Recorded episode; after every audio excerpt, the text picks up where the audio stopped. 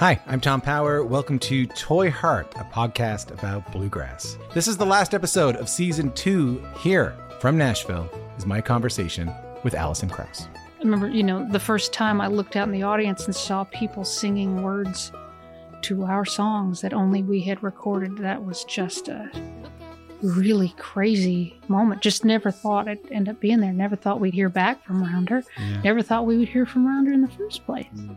If this is your first time listening, you can hear full interviews with Jerry Douglas, Alison Brown, Bela Fleck, Larry Sparks, Jody Stecher, and so many more wherever you get your podcast. Thank you so much for listening. Later on.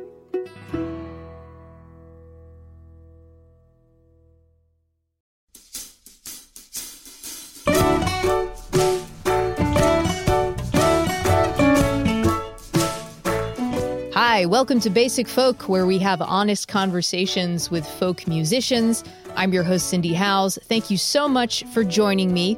Uh, we're going to be talking to songwriter, author, and podcaster Ben Arthur, who I know him from his 2004 album Edible Darling, which has this like pretty amazing cover where it's a tomato and then um, you can see the teeth, like human teeth in the cutout of the tomato. Anyways, uh, I'm going to get into what we talk about with Ben Arthur after we thank our sponsors for Basic Folk. Basic Folk receives support from McDean, songwriters who love each other. McDean would be delighted to send you a free CD of their first EP, The Sampler Plate. Email lin at mcdean.co. lin at mcdean.co to get one. Ben Arthur did not know what he was in for on Basic Folk. However, neither did I. So, a lot of times when I uh, plan an interview, there is definitely like a certain approach I take, but every once in a while, you throw the plan out the window and just really dig into what gets presented to you. So, Ben said to me at one point, I didn't expect all the psychological profiling that we're doing, but I'm into it. Uh, and I was too. Ben has had an interesting and varied career, but has always had an incredible drive that led him to pursuing several outside of the box projects. Aside from writing and releasing music, Ben's very interested in shedding light on the creative process and allowing music fans to go behind the curtain of how music is made. He's hosted and produced Songcraft Presents, a video series on PBS that featured Ben writing songs with people like My Brightest Diamond, John Wesley Harding, and Ben Sollee. So his latest project is a podcast called Songwriter that features stories and answer songs with people like Ted Leo, Susan Orlean, and others. We really get into this in, in this conversation. It's it's pretty interesting. I uh, hope you enjoy it. He is a very lovely, smart, self-deprecating human. We're gonna hear a song that he released on the album American Castles in 2017. It's called New Year's Day. This is actually the theme song to his podcast, Songwriter, and then we'll get into our conversation with Ben Arthur on Basic Folk. On worn out feet. I find myself the temple, I don't care, embarrassed, plain and simple. Anyone could see I'm ripped apart. I'm like a child with a broken heart. I know echoes only speak in silence, but there's nothing left to say in the stillness after violence. I wait to see you on New Year's Day. On New Year's Day.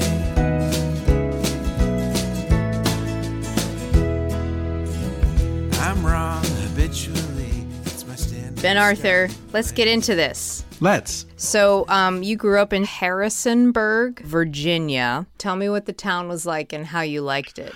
Um, town of about mm, fifty thousand folks. University town. My folks uh, were a lawyer and uh, college professors, and we we were not a um, you know a planet uh, orbiting around uh, a larger city. We're just uh, just sort of a college town, really. So, what was the family dynamic like? The family dynamic. That's a that's a broad question. What do you mean? What are we asking about? Was was it uh, relatively was were people funny? Were people dramatic? Were people just kind of crazy, like weirdos. like my family's full of weirdos. Yeah, I mean, uh, my father's a, a theater professor, so there was a little drama occasionally. Drama was considered a uh, a good thing to have a little bit of that. Yeah, there was a lot of uh, a lot of laughter, a lot of jokes, uh, a lot of goofiness. You know, standard sort of 1970s post divorce boom kind of scene. Uh, when I was young, I think I was the only kid uh, I knew whose parents were divorced. Anything for me where I felt out of place, I was anxious about it, and and almost like to this day, like there's there's a part of me that finds people who are willing to be pretentious or or huge sort of breathtaking um, you know mm. uh, there's a guy in my neighborhood who dresses as a woman. Maybe he's transitioning. I don't know. But um, but it, it, he's fabulous, and it, it, takes my breath away uh, because I remember not that long ago, I wore black socks because I'd run out of white socks to the gym, and the whole time I was self conscious, which just seems ridiculous. Um, and also, I'm a performer. You would think I could handle people uh, noticing something, but I, I, think there's a sense uh, that I have of like sticking out for the wrong reasons is bad. Where do you think that comes from? Because I've heard, I, have read uh, a bunch of interviews with you, and you've talked about that. And in fact, I've heard the the gym sock story before, and it's so interesting to me. And I have a couple of questions. I don't know if I'll get to them now or later on. Okay. But like this, like you know, you are a performer, you are a creative person, yet you're just like, look at me, don't look at me, but look at me. I don't know if like, that's you or not. I think that is me, but I also feel like that's everyone. It's like, look at me, but only look at me for the right reasons and right. if you like me. And I, I, think a lot of us have trouble, uh, and I certainly do, not being liked, uh, being willing to, to take risks. And, and really, if you don't take risks, if you're not willing to let people dislike at least your work, if not you personally, you're going to make bad work. I mm-hmm. hadn't realized I was repeating my gym sock story. Apologies. oh yeah, so you're not allowed to tell that gym sock story anymore. I thought it was a really good story. It was a great example of how you know you could just like one little thing can like completely take over. Well, the the ridiculous tyranny of the outfit. You know, I have a 13 year old daughter, so she uh, she's just incredibly bold with the way she dresses, and there was a brief period where. Uh, my wife and I were sort of trying to like give her input, like, "Oh, that kind of clashes, honey." And at, at, a certain point, we had to sort of accept that all we were doing is just sort of parroting dumb rules that really didn't mean anything. Mm. Oh, that's so interesting. Yeah, there's no reason that stripes can't be worn with polka dots. It's just a goofy rule that we sort of absorbed from the culture. So we stopped, and she constantly gets complimented by people for her style. Do you find yourself do you find yourself learning from your 13 year old daughter when it comes to just like, oh, well, she doesn't care. I am an adult man who should not care. I, I, I, feel like I would like to say that I learned, but I, I in some ways, I would say a, a more honest a- answer is that I just am yet more ashamed of my inability to be oh my myself. God. Ben, just relax. I know, right? I, I know. I'm with you, Cindy. I'm interested in learning a little bit more about your origin family dynamic, particularly where creativity was encouraged, if there were any other musicians or artists in your family that helped foster that creativity. Uh, my mom sings a lot. Um, my dad is a, a theater professor. Um, my stepmother paints. My oldest brother is a, a, pen and ink artist. So it was certainly around. Saw a lot of theater when I was a kid. So there was a ton of. You're just kind of, but it seems like you're just like ticking these things off. But like, did they have any particular impact about the way that you viewed the world when you were younger? I don't know. I don't know. Mm. I mean, you would you would certainly think so, right? Like mm-hmm. you're surrounded by art that must have an impact on you. But if I'm honest, I think it's hard to draw a line from that work to my work. I'm sure mm-hmm. it's there somewhere, but it's not something that I can see clearly gotcha. from here. Does that make sense? Yeah, totally. I think maybe what might make more sense for you is that uh, when it comes to your family dynamic, but I also might be wrong in this as well, is that you have this like really intense drive with your work, like a lot of different projects going on at once that are creative but require lots of focus and lots of dedication. And um, maybe maybe that was something that you ebbed or something that you absorbed when you were younger that uh, made it into your life? Uh, Although, in some ways, I'd actually draw a clearer line between the gym socks because I, I think that the artists, there's a part of, of a lot of artists I know, including myself, that wants to be looked at and wants to be admired, wants to be understood, uh, really, and and to to draw a connection between your experience, what you're what you're feeling on the inside of your chest, and what someone else feels. And I think I think that does come from a certain type of anxiety and a, a certain type of fear and and an unsteadiness uh, internally. You know, I, I don't know that there are a lot of Buddhist monks who have to write songs about heartbreak. You know what I mean? Like if you have Oh, yeah. if you have successfully sort of uh, found a center, I don't I don't know how much art still touches you. Maybe it does. I don't know. But I, I I I can only say that I think I and a lot of artists probably come to it at least out of anxiety and and a desire to be understood and accepted and to work out some of the emotional entanglement that you experience. And I and I don't I don't know that it's something that you necessarily hold on to. Ideally, like for me, I have. I, I don't feel like I'm still there. In fact, in some ways, you know how uh, when you are getting your PhD, like you almost can't still want to get your PhD before they give you your PhD. You know what I mean? Like it has to seem completely ridiculous for them to be like, aha, yes, you are now a doctor. I feel like in some ways art is like that too, where you come to it because you want other people to embrace or accept or admire your thing. But by the end of it, it will force you to only do it because you care about it um, and because it matters. And it does not matter what anyone else thinks of it. Are you talking about the feeling of being enough? Yeah, I think so. Uh, but also that if you are making art for someone else, for the audience in your mind, you are, you know, not definitely, but probably making worse art than you could be making. Who is the audience in your mind? now it it it doesn't exist a lot. It now it increasingly exists of different facets of myself. I think. Ooh, Ben.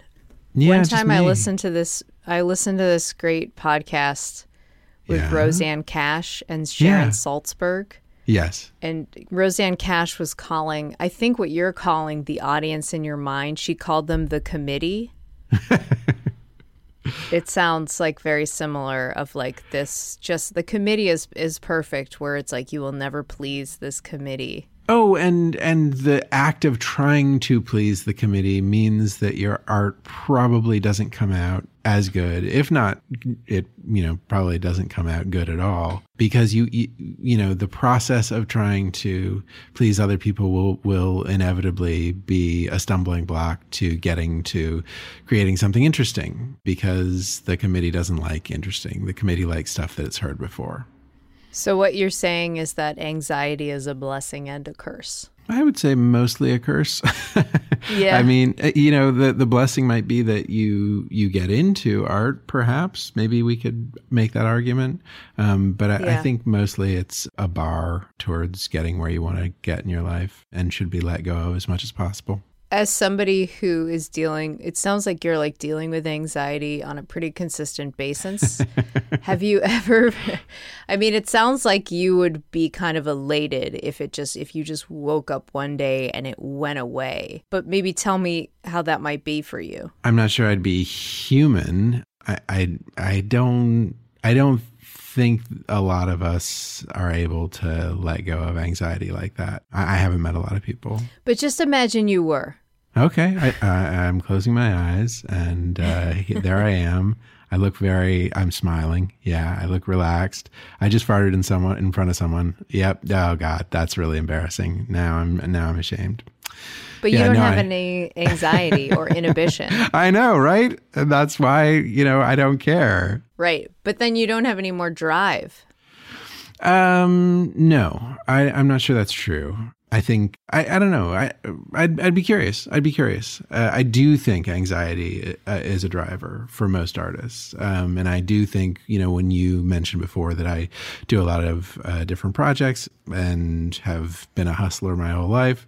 Yes, yes, some of that comes from anxiety and from being eager to please, but an increasing proportion of it comes from I feel like doing this because it makes me happier. In, in fact, an increasing proportion of it comes from I believe that my world is made better, my personal world, and I believe that one of the few ways that I can make the larger world better is by doing this practice, this like mm. yoga or like, you know, meditation. Art is a Yeah. practice that you do, and you don't do it for the ends. You do it because it makes you, and ideally, if you're able to make anything that touches anyone, the world slightly better. I love it.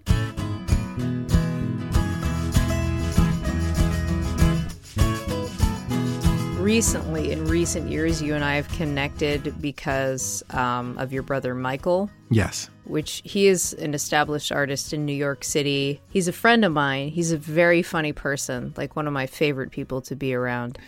I was wondering if you could talk about your relationship with him and if there's any sort of like crossover between your artistic worlds. Hard to say. I don't know. Maybe, maybe so, maybe not. Certainly, I think we call each other when we run into production issues or business issues or sometimes creative issues, but that is rarer, probably rarer than it should be. But it, you know, it, doesn't surprise me in a way. You know, Cindy, like when I talk to my musician friends, like the amount of time we spend complaining about, you know, whatever touring or promotion or whatever, uh, versus being like, hey, what's a song that you wrote recently that you're really into? Like, what are you thinking about artistically? It's actually something like I, I try, speaking of practice, it's something that I try to, to do better at and focus on trying to talk to my artist friends about art instead of complaining about Oh, lifestyle gosh, or yeah. whatever. Well, Michael means a lot to me, and Nice. it means a lot to me that you and I are talking right now. So, can we talk about when you first picked up the guitar? Yes, Michael was actually the one that lent you the guitar. that's it. That's it. It was an old Yamaha. Um, and he taught me the first song that I recall ever playing, which was Lola. Uh, although weirdly, he taught me an F uh, in a, with a bar chord F, G, A. Um, and uh, it was not Which is not right? Um, well, it's a lot easier to play in C. um, C, C, C, C, Oh, C, right. C, D, E. C is like a pretty standard. F F is hard, harder. Uh, right? well, you know, bar chords, uh, particularly with a cranky Yamaha. Um, but yeah, Mm-hmm. he um, he was the first person who who gave me uh, lent me a, a guitar, and and I, uh, you know, we did a lot of singing together back in the day. Fire and Rain uh, by James Taylor and Slip Sliding Away, Paul Simon. Good stuff. what made you want to pick up the guitar? I, you know, I, I've always had a jokey answer that it was that it was Lyle Lovett getting Julia Roberts to fall in love with him. Which is real. I mean, I would it is- respect that answer. I I think it is real a little bit. I mean, I was 14, 15 years old. I mean, well, like Ben, think about it. Like Lyle Lovett is a pretty goofy looking guy. Oh no, I thought Julia- about it. I thought Julia about Roberts is like the most beautiful woman alive. Uh, Yeah, no, I did the calculus on that. I did the geometry, I did the math. It, it it all seemed to check out. Um, you know, that was my jokey answer, but I actually think there there is a, a very real grain of truth behind that, um, which is uh, I, I think I perceived it as a way of making myself seem more appealing to to girls, and and I do think that that it worked. and and I do think that the anxiety that sort of rests beneath that, um, you know, then you know, flowed into other parts of of making art uh, in the initial stages, anyway. So it seems like as soon as it, you know, all that stuff is going going on, but as soon as you started playing music on the guitar, you decided that I don't know how soon after it happened, but you decided like, oh, this is going to be my path. This is going to be the thing that I'm doing. Um, can you talk about what it felt like for you to discover playing music beyond like the reason for picking up the guitar, and then on top of that, what it felt like to write your own music? Well, right. That was actually one of the things that struck me very early. Like, I'm happy, you know, there, there were I- I remember, for example, I didn't, I felt that I was starting very late at 14 or 15 or whatever I was because I had read that Angus Young had started when he was 10 or 11. And I thought, well, I'm washed up. That's too, it's Whoa, too yeah. late. Over the hill. Yeah, pretty much. But I very quickly ran into my friend Rob, uh, who's one of the guys who founded the Hackensaw Boys.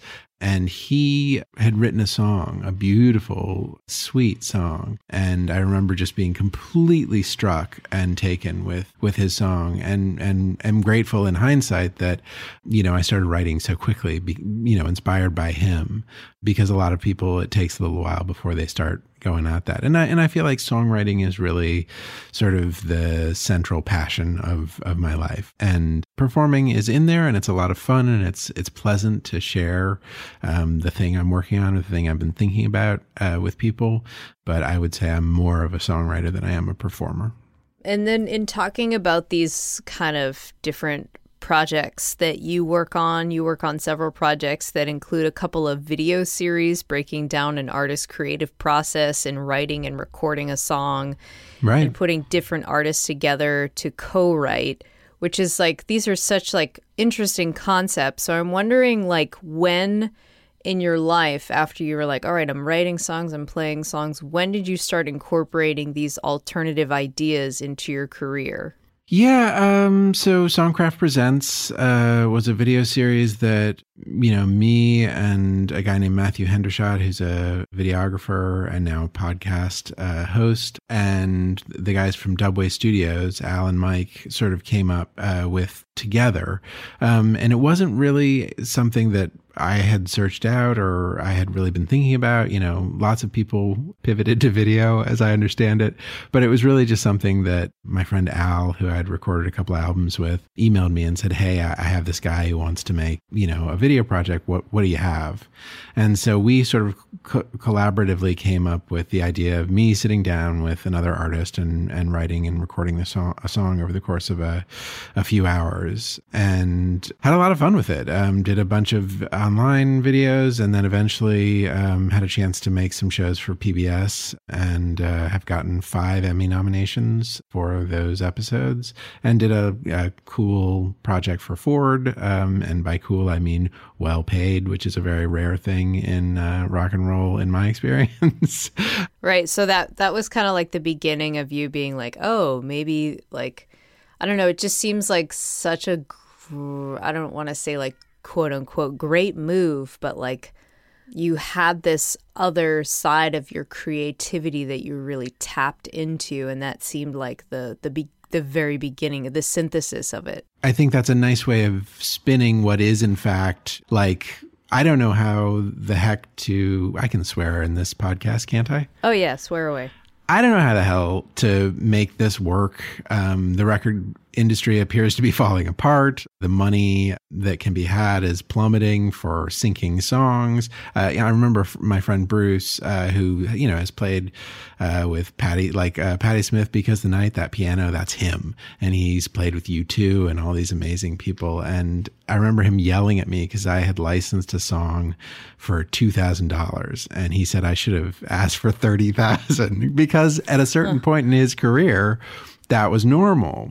And now I think I, I would be lucky to even get 2000. It would probably be 500 these days. Uh, So I, think it's nice to imagine that, that this is me, you know, expanding my creative wings or whatever, uh, spreading my creative wings. But I, I think it's really just, I don't know how to move forward in this really radically different landscape. And I'm willing to try things and see whether they fit within oh yes i would do this for free because i love this and and that that's usually sort of the test and i think it's the test for for most musicians you know you've probably heard the the three-legged stool rule it can be a good hang it can be good money um and or, No, I don't uh, know that rule. Explain it.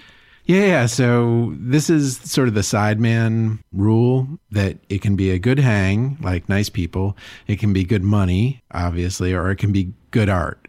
And usually you can pick two out of three, but you don't Oh. get all three. But, you know, essentially my strategy would be let's make sure it's good hang and it's good art. And then I'll try to figure out how to make or, or jerry rig a, a third stool leg out of tinfoil and spit and gum. Oh, that's so interesting.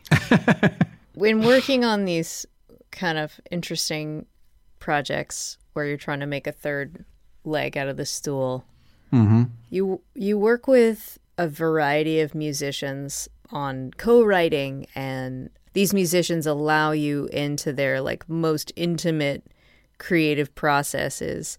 Can you talk about how you go about deciding what kind of musicians or what kind of writers to work with on these types of projects? And do you find you can just you can just ask anyone or do you have to think about like their versatility? I, I, you've probably found that with your uh, your basic folk. You can ask anyone.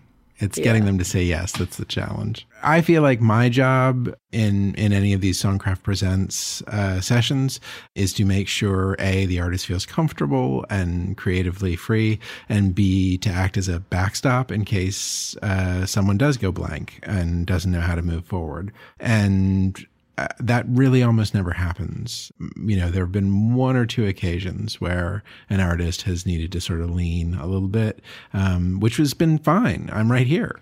Um, and I've done this before and I'm comfortable and happy to be there. But it's really, it hasn't been an issue. Like the, my experience of the artists who, who spend their lives writing songs and, and thinking about this stuff is that they're Olympic athletes and they don't get to race as much as they'd like to race.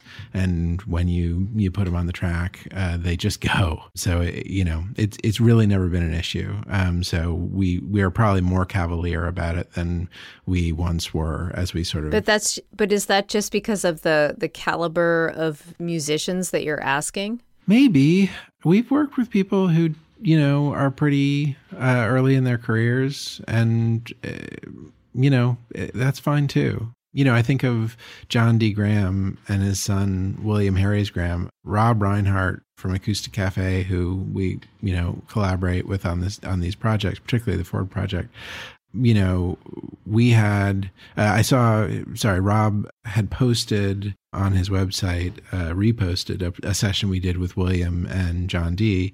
And William is now, uh, you know, a dashing, you know, 22 year old uh, young man with a record deal.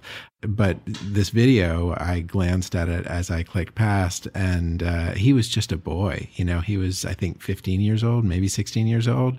And it was fine. You know, John was right there. John gave us an incredible lick and an incredible sort of frame that he'd been playing with. And, you know, we, we cobbled something together. It was, you know, writing a song is not that hard. Writing a great song is nearly impossible, but writing a song is not that hard. And and I really feel like, you know, the you were asking about sort of what ties these things together in some ways in a, my political campaign my sort of belief that that I'm out there shaking my fist over is that more people should do this. More people should write songs. More people should sing together. It is a thing that we uh, collectively as human beings, it's a gift that we have and it brings us closer. And we have allowed a sort of weird idea of professionalism to, to, to get in our way. And there's no reason you shouldn't write a song tomorrow. It's fun and it's pleasant and and you get to express yourself and there's a there's a weird mystique about music that's just goofy um, as far as I'm concerned and and we you know we need to take it back for people um, because it's it's incredibly powerful and incredibly satisfying, deeply satisfying. And the idea that you know thousands of uh, you know Americans are off there doing a you know somewhat obscure Eastern exercise routine, yoga, um, but we're all afraid for the most part to pick up a, a harmonica or whatever and and and write write a little ditty is is goofy to me. Oh man, we have hit the stride in this interview. yeah, Great. I, I, I got a little didactic. I'm sorry. No, it's good.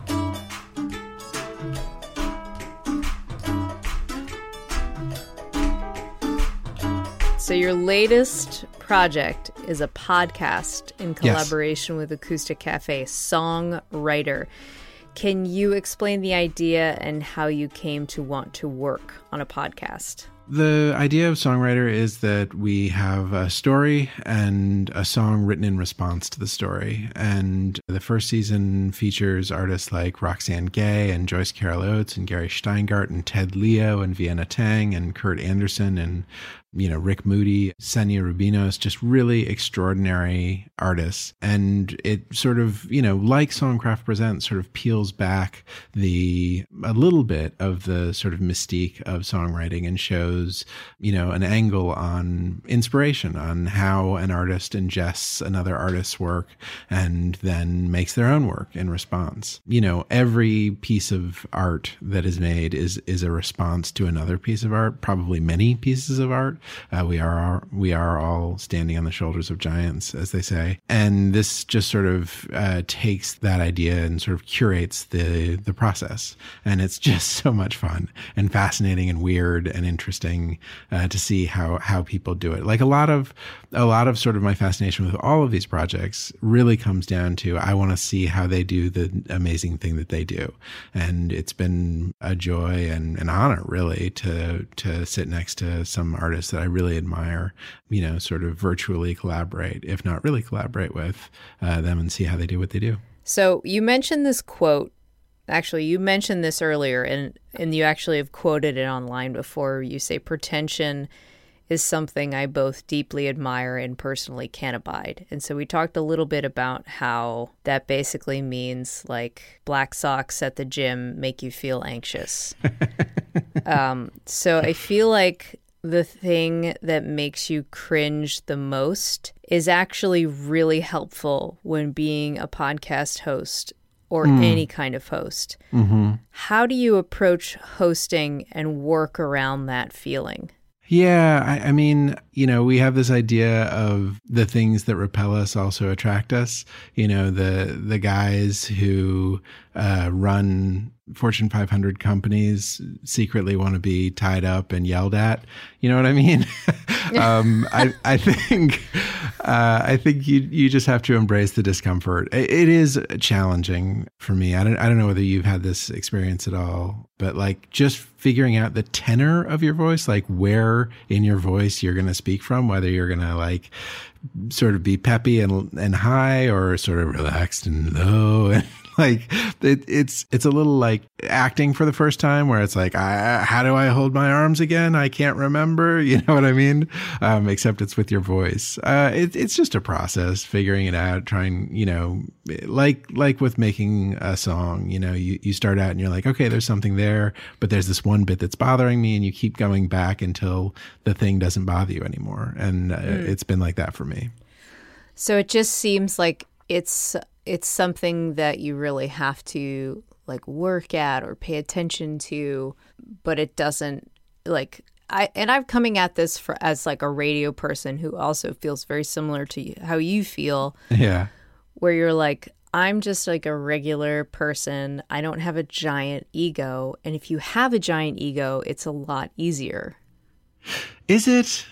I I think it's I think it's easier. Maybe it would seem easier, but but a lot of the people who are fronting with the giant ego, it's because they feel the opposite, and and that's the way they they tackle that. I think the most uh, secure person doesn't ride uh, a Harley Davidson and wear a muscle tee, if you know what I mean. But it sure comes in handy though when you want to like get up on a mic or something like that. I don't think it does. I think it's it's better to be human and to be honest where you can. Yeah. I think if you approach life through the uh, stiletto heels and the bouffant hair, if that's the analog of um, uh, a Harley Davidson and a muscle T-shirt, you you are saying, "I do not want anyone close. I do not anyone to f- to feel empathy with me.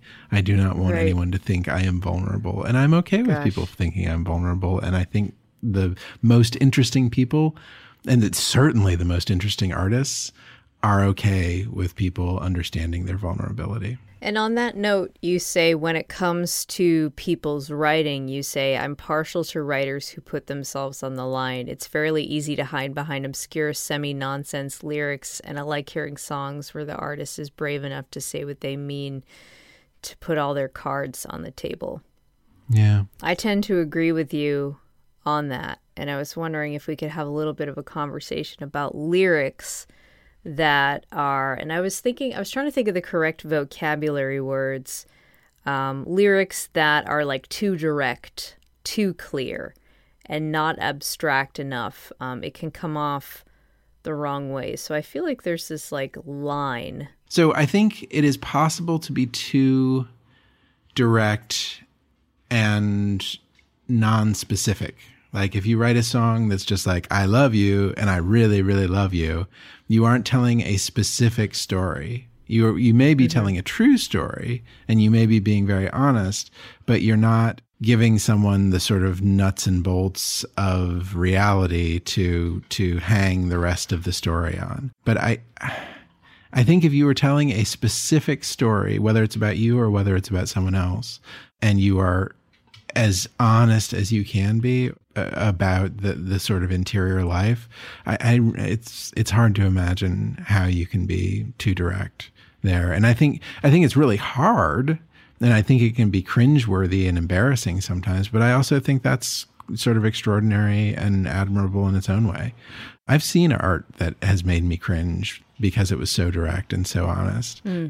I think it is far easier to hide in art, particularly songs. I think it is so much easier to hide than to be honest. I would love to hear Radiohead, who who's a band I love, love them. I would love to hear a straightforward song that didn't hide, for my money, behind lyrical subterfuge. I'd love to hear Thom Yorke write about, you know, his life or someone else's life in a direct way. I think that would be breathtaking. Here's here let me quote you to yourself again. In art generally, I like to see contradiction. In motivation and action, I like voices and characters who are difficult or disagreeable but still sympathetic. I like complication. So you're often pairing up artists to work together. Yeah. You've done a lot of collaborations yourself. How does that mentality play into how you feel about contradiction? I, I don't know. I, I can't seem to imagine fomenting contradictions in a way that wouldn't be uncomfortable for my guests. And at the end of the day, mm-hmm. I, my job is to to get the very coolest art from the very coolest artists and most interesting people. I am drawn to artists who write about contradiction. Joyce Carol Oates is someone who will, you know, in an upcoming episode, she reads a story about a mom whose daughter comes home from school with bruises on the back of her arms and uh, and a cut underneath her hairline and the the you know guidance counselor has approached her about it and asked her about it and she gets very upset. But it turns out it's the girl's best friend the woman gets so upset that she ends up drugging her daughter uh, to get to get her to calm down and uh, and take a nap with her. It's a very strange, upsetting, Wow. dark. Yeah, it's a heck of a story. It's a hell of a story. And Ted Leo writes a beautiful song um, in response to it, and you know, in our conversations, talks about some of his own experiences with uh, abuse and with confronting his own responsibility and other people's responsibilities to to him and where they, you know some people might might not have served him as well as they could have. I, I think the the art is contradictory. The the curation is not contradictory. I, I, I as i say i would never presume to to try to put someone in an uncomfortable place. Generally speaking my first question when i get someone to to uh, you know agree to be a part of this is to ask them if there's anyone they would like to hear do their you know respond to their work. Um Oh, Xenia cool. Rubinos uh, for example was brought by Rick Moody because he's a fan and wanted to see her her work there. And I will say too another sort of challenge that really has much more to do with with choice is diversity. Um, trying to make you know I'm, I'm a white dude,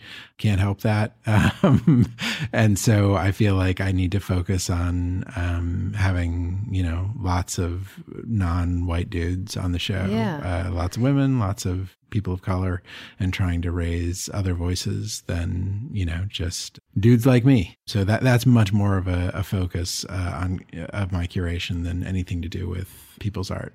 And I would have to I would have to say that that comes off like I do notice that in your projects that you seem Oh, to be like an equal opportunity project manager and that you're often showcasing and highlighting an equal number of like male and female artists and was wondering like how often you I, it sounds like you think about that kind of thing a lot and has your consciousness about gender equality maybe changed at all over your career I- mean, yeah, it has, uh, but only in the most embarrassing, in hindsight, ways. I mean, like, have you watched any of the movies that you loved when you were in high school? yeah Yeah. Like for me, like Pretty in Pink, we tried to watch that with my daughters the other day, and it is not just racist and incredibly sexist, it's also rapey. Like really, really oh, rapey. And what shocks me about that isn't that that's in there, but that I had no idea that that was in there. Like, I don't understand how I could have watched that and not been like, whoa, that's really upsetting and offensive. Like, Right. it just, it, it literally didn't cross my mind.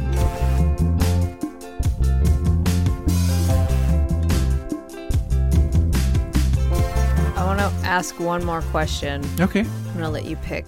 Um, I'd love to hear the story about you and your wife getting together and moving to New York, or just talking about New York itself. Well, the second question is boring. Um, uh, my wife and I have been together for almost 30 years. We both love the city and would come up here and meet people who were interesting and artistic and surprising. Are you both from the same hometown? Oh yeah, we went to the prom together. Oh, We've we've been dating since we were babies. oh my God. Yeah, yeah, all these years. Um, I'm going to throw up. I'm so sorry I made you physically ill, Cindy. I didn't mean to. Uh, I, um, I take it you you uh, have been in a relationship for just as long. Um, from, No. from you throwing up. That's that's why you're throwing up because it's coincidental. how how like our lives your life is. yeah. yeah.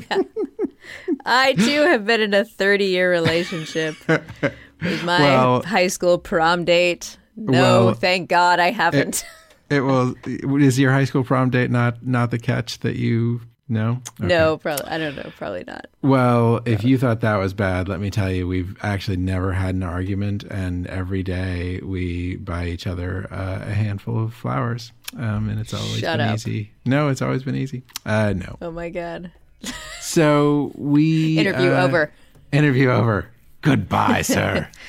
um, no, we we wanted to come to the city and sort of. She uh, got her graduate degree up here, and you know, my sense was New York was an incredible place to be surrounded by art and artists, and it has turned out to be. Our our real fear was that we wouldn't be able to raise children here.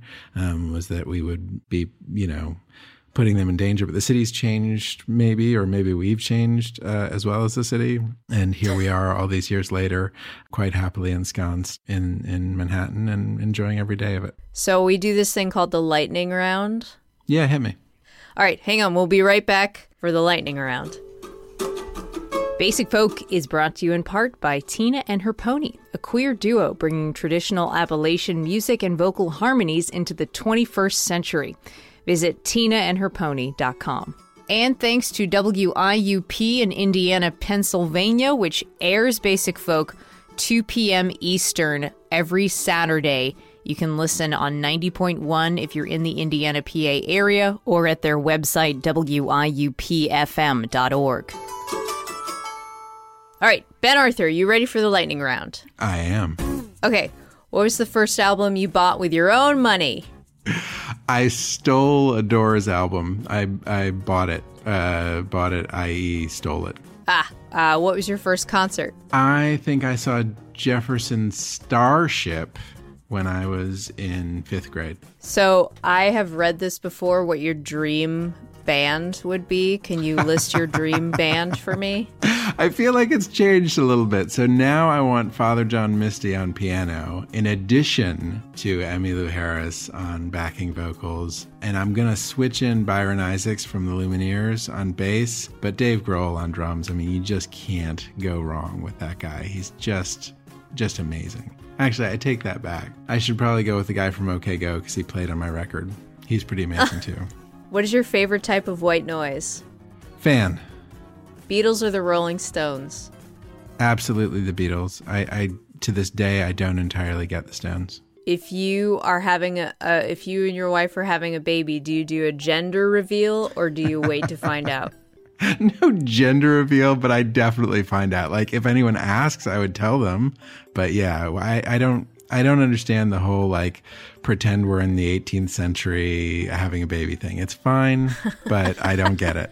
I also it's feel like, like, not even the 18th century. It's like the 1980s. Yeah, I feel. I also feel like women should use whatever pain medication that they would like to use during childbirth, and not feel at all self conscious about it ever. This is getting good. All right, uh, flying or invisibility?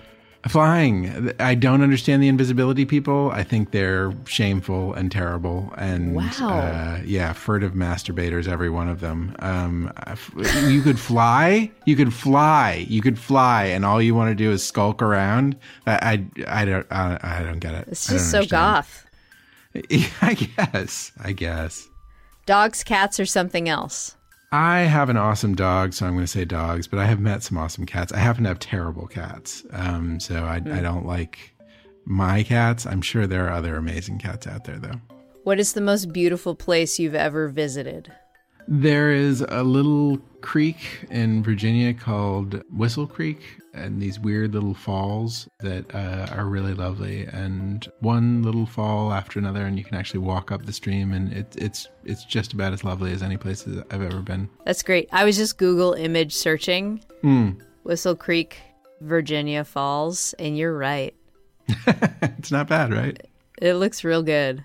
Um, ben Arthur, thank you so much for um, just being such a good sport, answering all my questions. What a fascinating conversation. I, you know, I have to say, and and I, you know, I think this is high praise, but like I, I generally go into uh, interviews assuming that my interviewer has almost no idea who I am or what I do, and so it is very disconcerting, but in a good way, um, to actually have someone who has so clearly um, done her homework and read uh, old interviews and uh, you know and to have such a clear idea of uh, my work. So thank you. It's uh, it's truly a, a pleasure to talk with you and i appreciate all the time that you put into preparing for this and to talking with me. Thank you.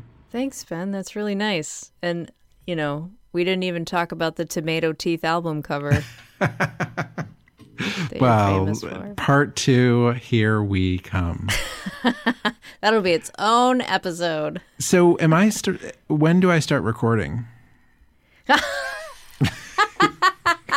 should i go ahead should i press record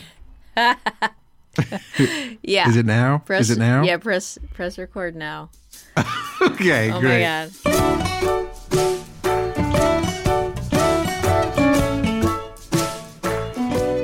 What's great about that interview is that I think that might have been the first time that I've asked someone a question and they're like, that question is boring. So thanks, Ben Arthur. Thank you to Adam Corey for producing this episode of Basic Folk. Lindsay Myers is our business manager. Laura McCarthy is a producer for Basic Folk. Alex Stanton of Townspeople does our music. I'm Cindy Howes. I am your host. I run the Facebook group Basic Folk Basics, which is pretty amazing. I post videos of my dad playing accordion and also it's a lot of fun. You know, we we talk about music, we share pictures of our coffee mugs. So you can come on over on Facebook, Basic Folk Basics. You can also go to cindyhowes.net for show notes and sign up for the newsletter for Basic Folk. And we will talk to you later next week because it's a weekly podcast. You made it all the way to the end, which is my favorite thing. Thank you. Please rate and subscribe and tell everyone you've ever met about this podcast. Okay, thank you. Mm, Bye.